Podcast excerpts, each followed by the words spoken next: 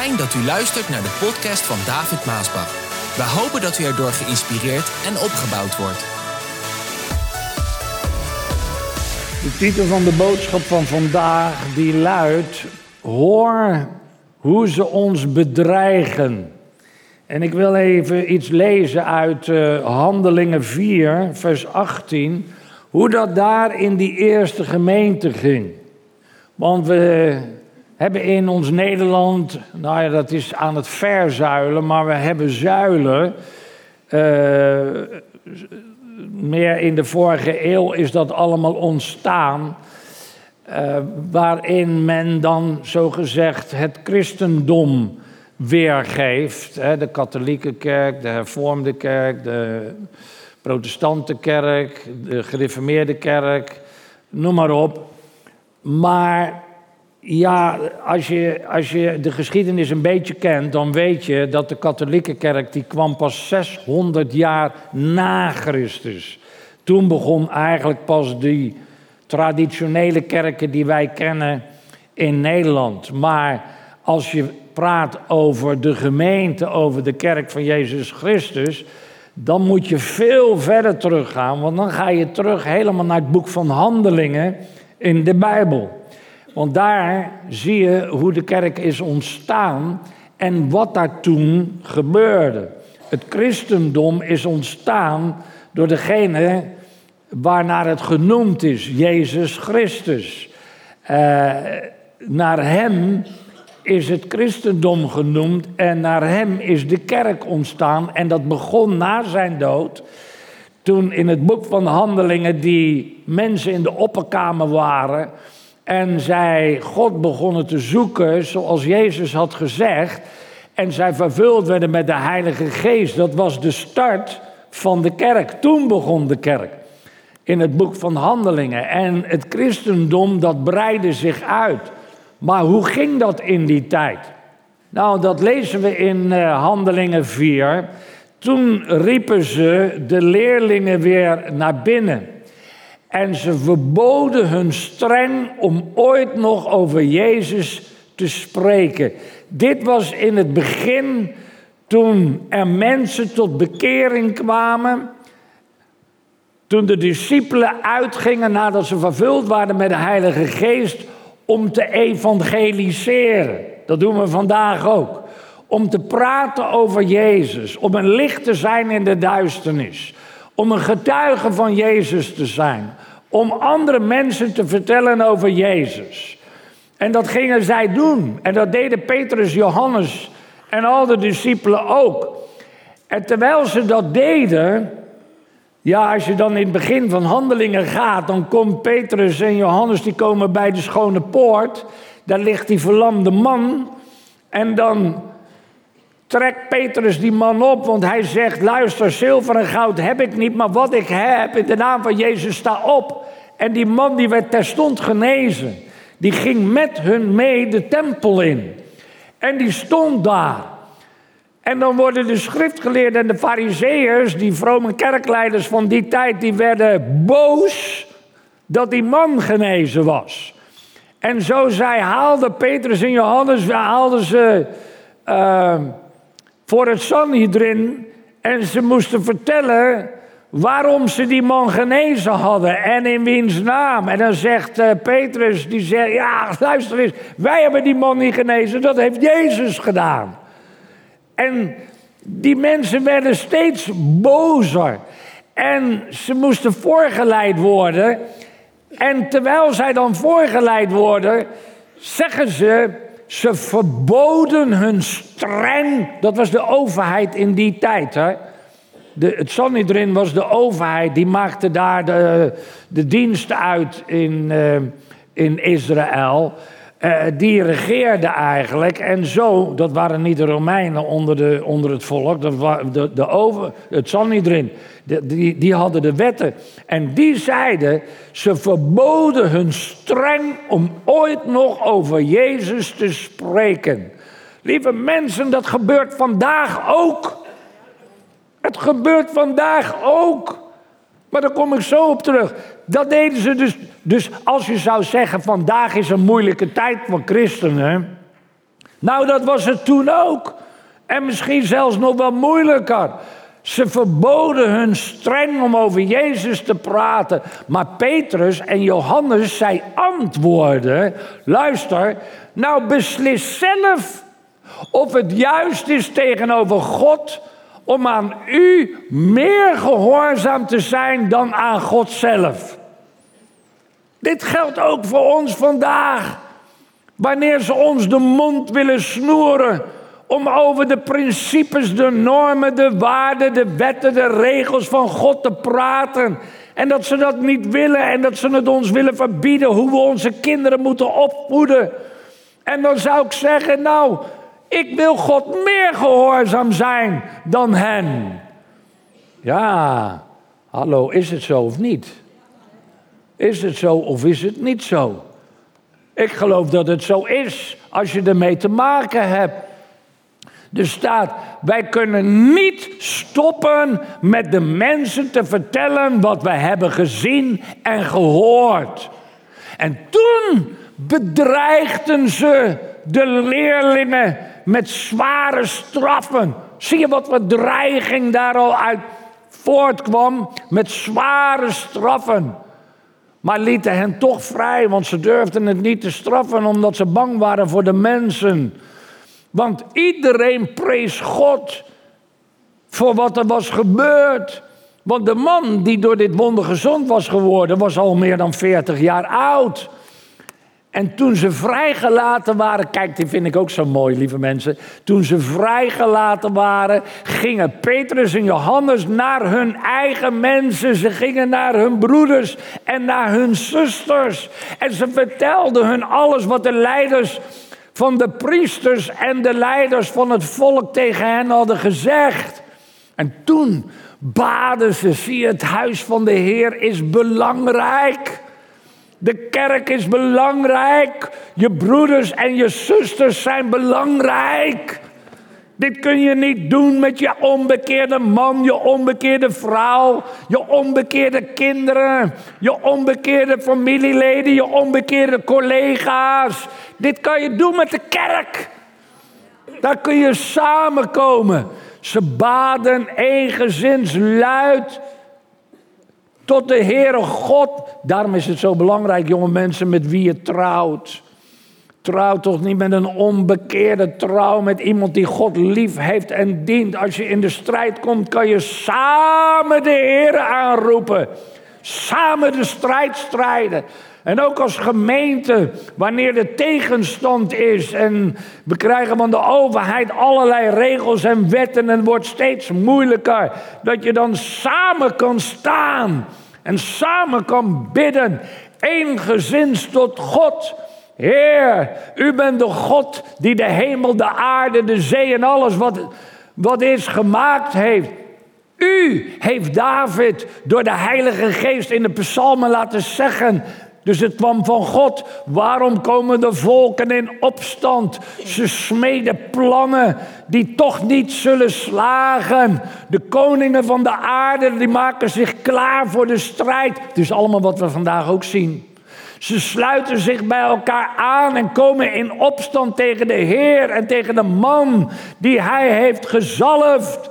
Inderdaad hebben in deze stad Herodes, Piontius, Pilatus, Joden en mensen van andere volken zich verzameld voor de strijd tegen uw heilige zoon Jezus, die u gezalfd heeft.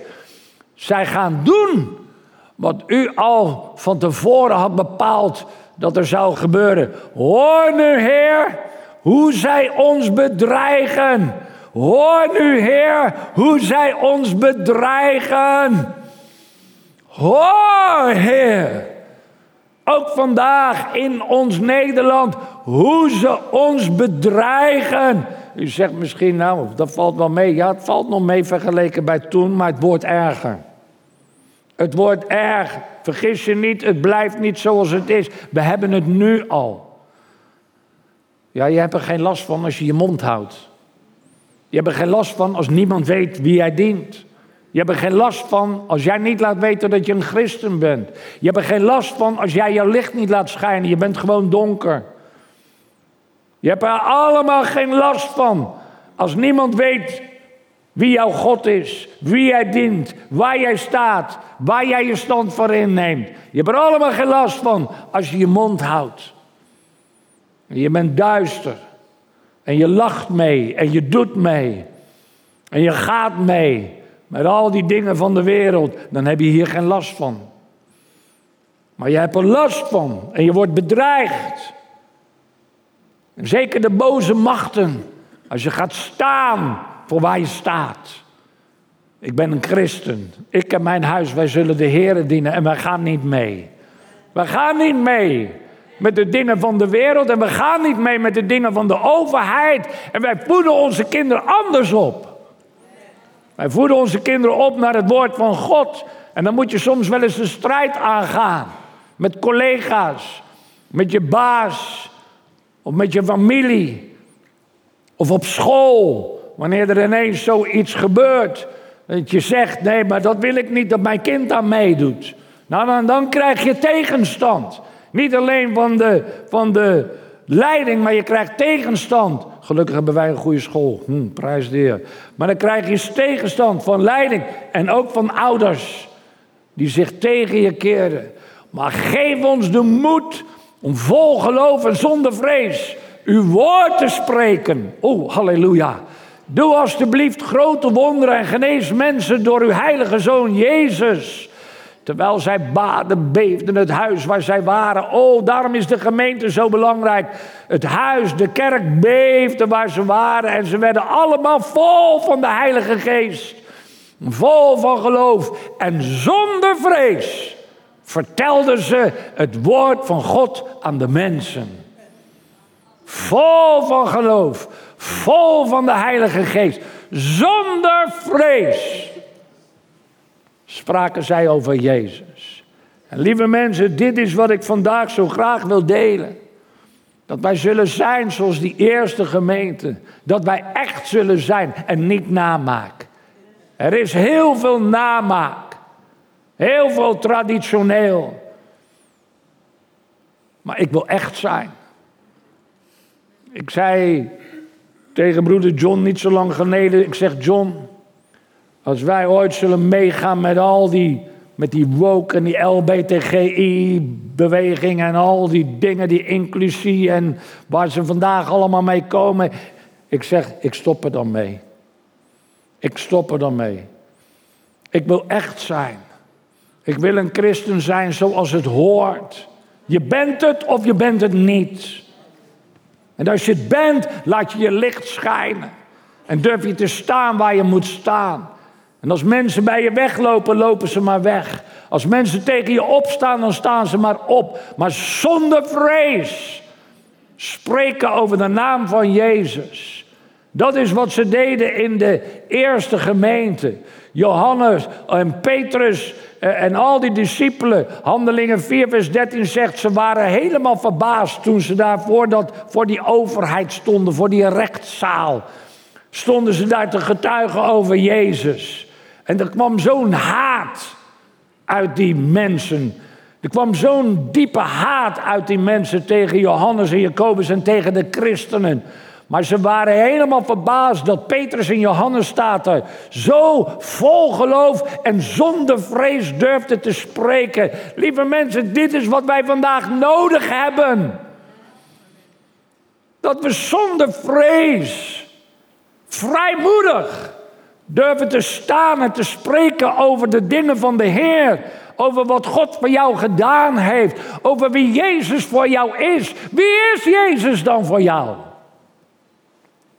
Hij is je redder, je belosser, je zaligmaker. Hij is degene die jou eeuwig leven heeft gegeven. Hij is degene die de strijd is aangegaan tegen al die boze machten en duisternis. Hij is degene die het allemaal voor je gedaan heeft. Wie is hij dan voor je? Durf je hem te verloochenen? Hij zegt: Wil je mij volgen? En als jij zegt ja, ik wil Jezus volgen, daarom heb je je ook laten dopen. Dan zegt Jezus: Neem je kruis dan op.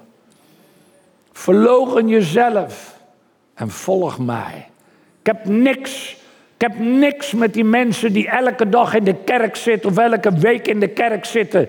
Maar ze leven hun eigen leven en dienen God verder niet. Wat heeft het voor nut om in de kerk dan te zitten? Te luisteren naar een boodschap? Nou, naar deze boodschappen luisteren ze niet graag. maar misschien wel van de dominee die allemaal zalvende woorden spreekt.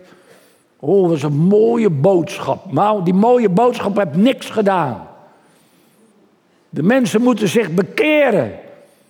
En ze gaan verloren. Jouw familie gaat verloren. Dat is wat de Bijbel zegt.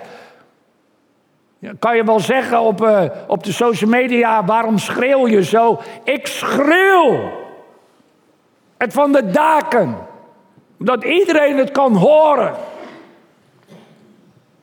Bij christenen, hoeveel zijn er nog die durven staan Zichzelf prijsgeven. Wat het je ook kost. Hem te volgen, hem te dienen, hem te gehoorzamen. En een getuige te zijn. Want we zijn tegenwoordig liever stil. We houden onze mond. Ja, maar daar met ons krijg ik heel veel tegenstand. Maar daar gaat het nou om. Dat betekent weer niet dat je met een Israëlische vlag door de Schilderswijk hier gaat lopen. Ja, als sommigen dat dan denken, ja, maar ik ga laten zien dat ik een christen ben. Nou, dan weet ik wel wat er gebeurt als jij met een Israëlische vlag. Het is trouwens triest dat je niet met een Israëlische vlag door de stad kan lopen. Dat betekent al dat je weet hoe het staat. Dat betekent al dat je ziet wat voor haat er hier in Nederland is onder bepaalde, bepaalde volkingsgroepen. Maar vergis je niet hoor. Ook het nieuws is zo links en gekleurd als maar wat. Maar er zijn vandaag heel veel mensen in Nederland die achter Israël staan. Maar ze houden hun mond.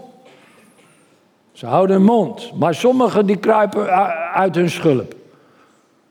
Maar mijn boodschap vandaag is: wees niet bang. De beuk erin. De beuk erin. Wees niet bang, zonder vrees, zonder angst. Vervuld zijnde met de Heilige Geest. Durven te spreken over de dingen die gevoelig zijn. En je stand daarvoor innemen. Maar je moet niet. Uh, ja, hoe zou ik het zeggen? Iets wat niet nodig is, moet je niet doen. waarvan ik net zeg. Je moet niet gaan laten zien waar jij staat door met zo'n vlag door de schilderswijd te lopen. Dat is niet nodig. Je moet geen potje gif gaan eten en dan te laten weten dat Jezus heeft gezegd: zelfs als je wat dodelijks eet, dan zal het je niet gebeuren. Dat is, dat is God verzoeken. Dat is, dat is verzoeken. Dat moet je ook niet doen. Dat is ook niet nodig. Maar het is triest dat je vandaag in ons land niet met een Israëlische vlag, maar wel met een Palestijnse vlag kan rondlopen. Dat is triest. Zo is Nederland nooit geweest. Maar dan zie je hoe, hoe het draait en waar we in zitten. En dat je dan bedreigd wordt. Uh, als je op social media laat weten dat je voor Israël bent, dan word je bedreigd. Je krijgt alles naar je hoofd geslingerd. En, en dan niet alleen laten we even Israël laten waar het is, maar door gewoon over Jezus te praten. Door hem getuige te zijn. Nou, je moet eens kijken wat ze mij allemaal genoemd hebben. De antichrist en, uh, en de valse profeet en uh, valse leraar. En ik noem het allemaal maar op. Maar mensen, dan denk ik, ik laat het staan ook. Behalve bedreigingen haal ik weg, echte dreigementen. Want ik ga je doodmaken en zo. Maar voor de rest laat ik alles staan. En, uh, en dan denk ik, laat het maar staan. Maar dan moet je eens weten wat je tegen je krijgt. Dat zijn die boze machten en geesten die tevoorschijn komen als jij als licht gaat schijnen als licht gaat schijnen. Maar als je vol bent met de Heilige Geest, aangedaan bent. Dat was zo belangrijk. Waarom Jezus zei: ga eerst naar Jeruzalem. Word aangedaan met kracht uit de hoge, met de Heilige Geest. Want dan kan je mij getuigen zijn. Want de Petrus, die een paar dagen daarvoor nog zo bang was, stond daar wel op die Pinksterdag te prediken tegen al die boze machten en geesten. Die hebben wij vandaag ook, lieve mensen. Want de tijden zijn niet veranderd. Door alle eeuwen heen. Maar we hebben het vandaag ook. Er zijn momenten, dan voel ik zoveel boze machten en geesten. Het zijn net kakkerlakken. Pissenbedden. Weet ik veel eh, hoe je ze noemen wil. En die, en die, die zie ik gewoon dan zo. Ja, ik zie het niet letterlijk, maar die voel ik dan zo. Maar als ik dan wandel, dat licht, dan in één keer gaan ze allemaal weg waar het licht komt. Lieve mensen, wees niet bang. Wees niet bang de beuk erin. Jezus is bij jou. Hij woont in je. Je bent vol van de Heilige Geest. Daar ligt het vaak aan. Dan ben je niet bang. Dan vrees je niet. Wat men ook tegen je zal zeggen. Zelfs je eigen leven heb je niet lief. Was ook een geheim. Ze hadden hun leven niet lief. Wat is dan beter? Jou gehoorzaam te zijn, hè? nu met al die wetten en die dingen die komen. En als je dan er wat tegen zegt, dan krijg je, het, dan krijg je de wind van voren. Of God gehoorzaam zijn. Nou, ik ben liever God gehoorzaam, want dit leven is kort ten opzichte van de eeuwigheid. Ik zie uit naar mijn leven straks voor altijd en eeuwig bij Hem. En nu wil ik een getuige zijn om de mensen te vertellen dat ze zich moeten bekeren, want één keer komt je laatste station. Eén keer. Je hebt het honderdduizend keer gehoord. Komt je laatste station. Dan kom je voor God te staan. En als je voor God komt te staan, zal God niet vragen naar David Maasbach, naar uh, je broer, je zus, je man, je vrouw, je vader, je moeder. Nee, jij zal verantwoording moeten afleggen over jouw leven en jouw beslissingen. Niet de mijne. Ik moet het over de mijne doen. Dat is belangrijk. Dat je dit zal begrijpen en horen. Er zijn zoveel voorbeelden van geloof door de geschiedenis heen. Hebreeën 11, luister wat er staat. En wie moet ik verder nog noemen? Hè? Hij had al die mannen opgenoemd: Mozes en Daniel, noem ze Abraham. En dan zegt hij: Wie moet ik verder nog noemen? Mannen en vrouwen van geloof. Wie moet ik verder nog noemen? Want ik zou tijd tekort komen als ik zou gaan vertellen wat van Gideon en Barak en Simson en Jefta en David en Samuel en de profeten. Hij noemt allerlei namen op. Doordat ze God geloofden, hebben ze koningen overwonnen, wraak genomen, belofte werkelijkheid zien worden, de bekken van leeuwen dichtgebonden. Ze hebben de kracht van het vuur gedoofd zijn ontsnapt aan scherpe zwaarden, hebben de kracht van God gekregen toen ze zwak waren, zijn in de strijd sterk geweest en hebben de legers en vijanden op de vlucht gejaagd. Hebben doet alles wat hun in de naam van God verwonderen en, en, en geweldige dingen hebben gedaan. Vrouwen hebben hun gestorven zonen uit de dood teruggekregen. Dat was toch ook zo met Elia, Elisa. Anderen hebben ze laten martelen. Kijk, dit is de andere kant. Zonder hun geloof te willen opgeven. Omdat ze wisten dat ze na hun dood een beter leven zouden krijgen. Praat over de middeleeuwen ook. Anderen zijn uitgescholden en geslagen. Geboeid en gevangen gezet. Ze zijn doodgegooid met stenen. Gemarteld. Doorgezaagd. Onthoofd. Wat een verschrikkelijk iets. Ze hebben rondgezworven in schapenvachten en geitenvellen, hebben honger en dorst geleden, zijn vervolgd en mishandeld, maar het deed hun niks. Ze hebben rondgetrokken in de woestijn, bergen, kloven en grotten.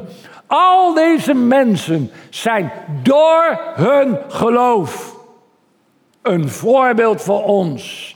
En toch hebben ze geen van alle de beloften van God werkelijkheid zien worden.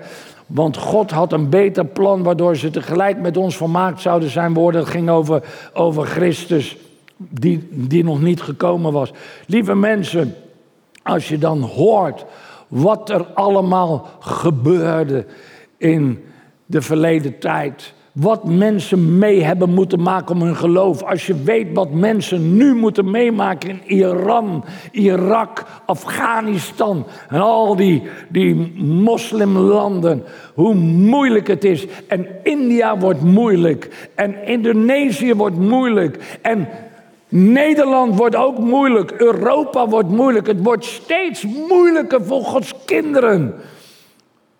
Ja, we kunnen samen nu nog zijn. Daarom zeg ik zo vaak: geniet van elke dag die je samen kan zijn. Er kan een tijd komen dat we niet meer samen kunnen komen. En eh, tijd ontbreekt mij. Maar ik had het boek bij me, want dat heb ik. De geschiedenis van de martelaren. History der martelaren. Nou, dat staat helemaal vol. Helemaal vol. Met allemaal namen en de verhalen hoe ze aan het einde van hun leven. Als je dit. Je, je leest het niet graag. Ik lees het ook niet vaak, want het is gewoon verschrikkelijk.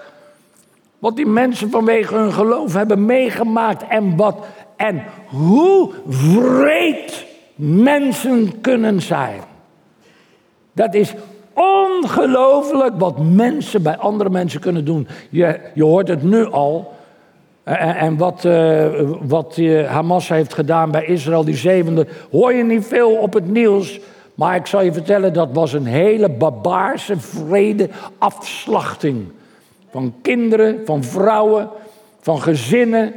Dat is vreed geweest. Je hoort er niet veel van. Alles wat je ziet, dat is aangaande Gaza. Maar wat zij gedaan hebben op die 7 oktober. Oh, Heere God. Ze uw volk hebben afgeslacht. God vergeet dat niet, zal ik je wel vertellen. Maar dat hoor je niet vaak op het nieuws. Het is gekleurd en het is links. Nou, ik hoop met de huidige verkiezingen dat daar een andere wind gaat waaien. Voor mij part schaffen ze dat hele bestel af.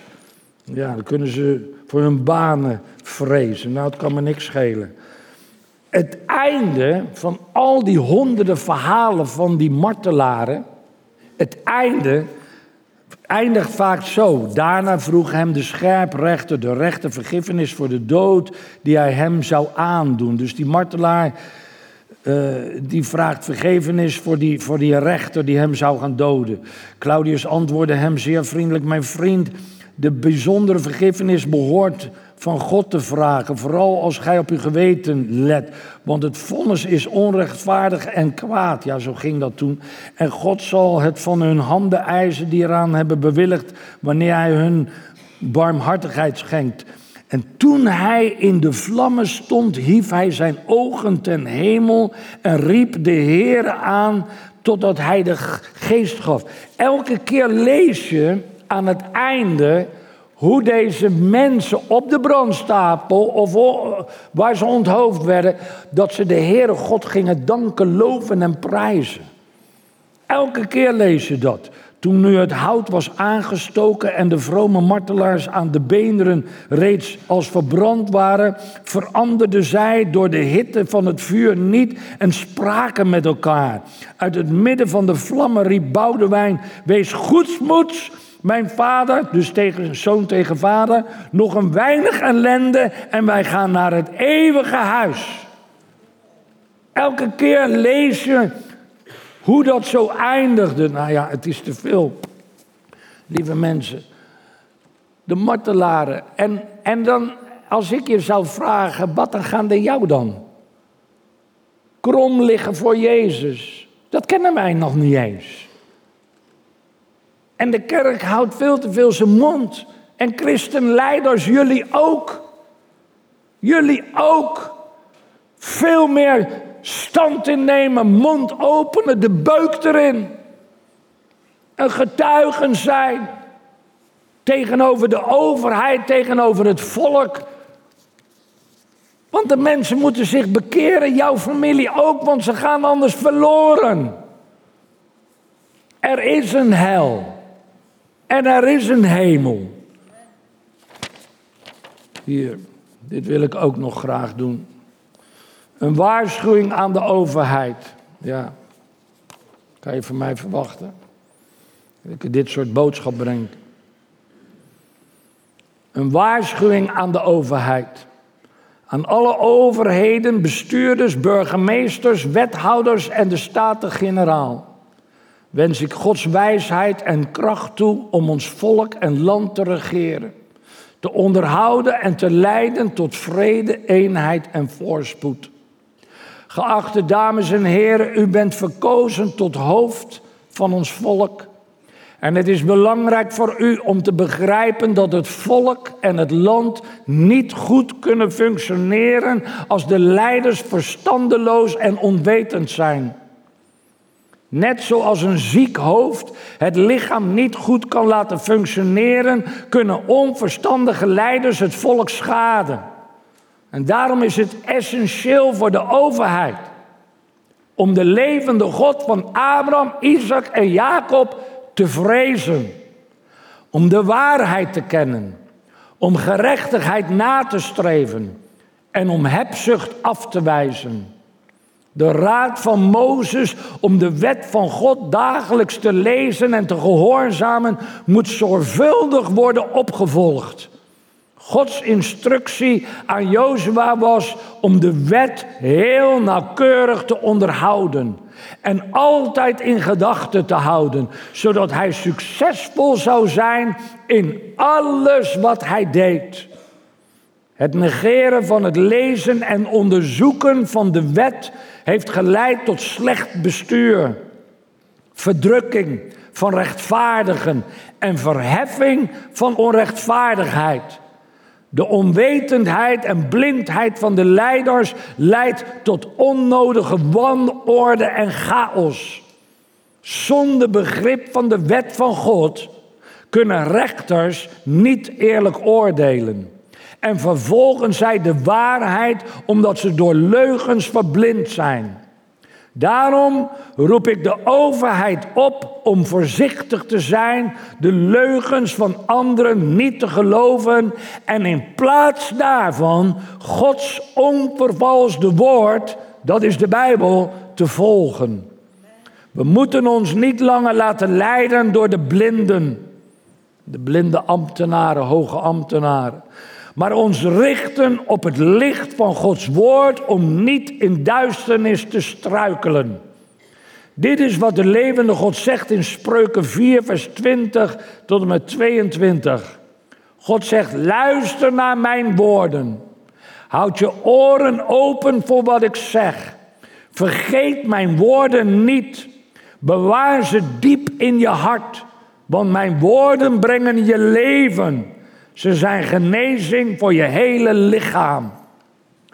Het is de hoogste tijd om niet langer onwetend te zijn over Gods zaken, zodat we de onschuldigen kunnen beschermen tegen onderdrukkers.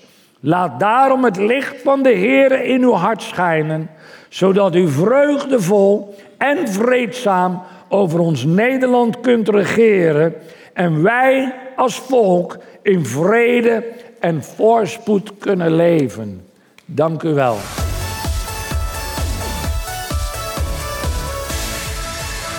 Bedankt voor het luisteren naar deze podcast. Wilt u meer preken beluisteren? Ga dan naar message.maasbachradio.com. Bezoek ook eens onze website www.maasbach.nl.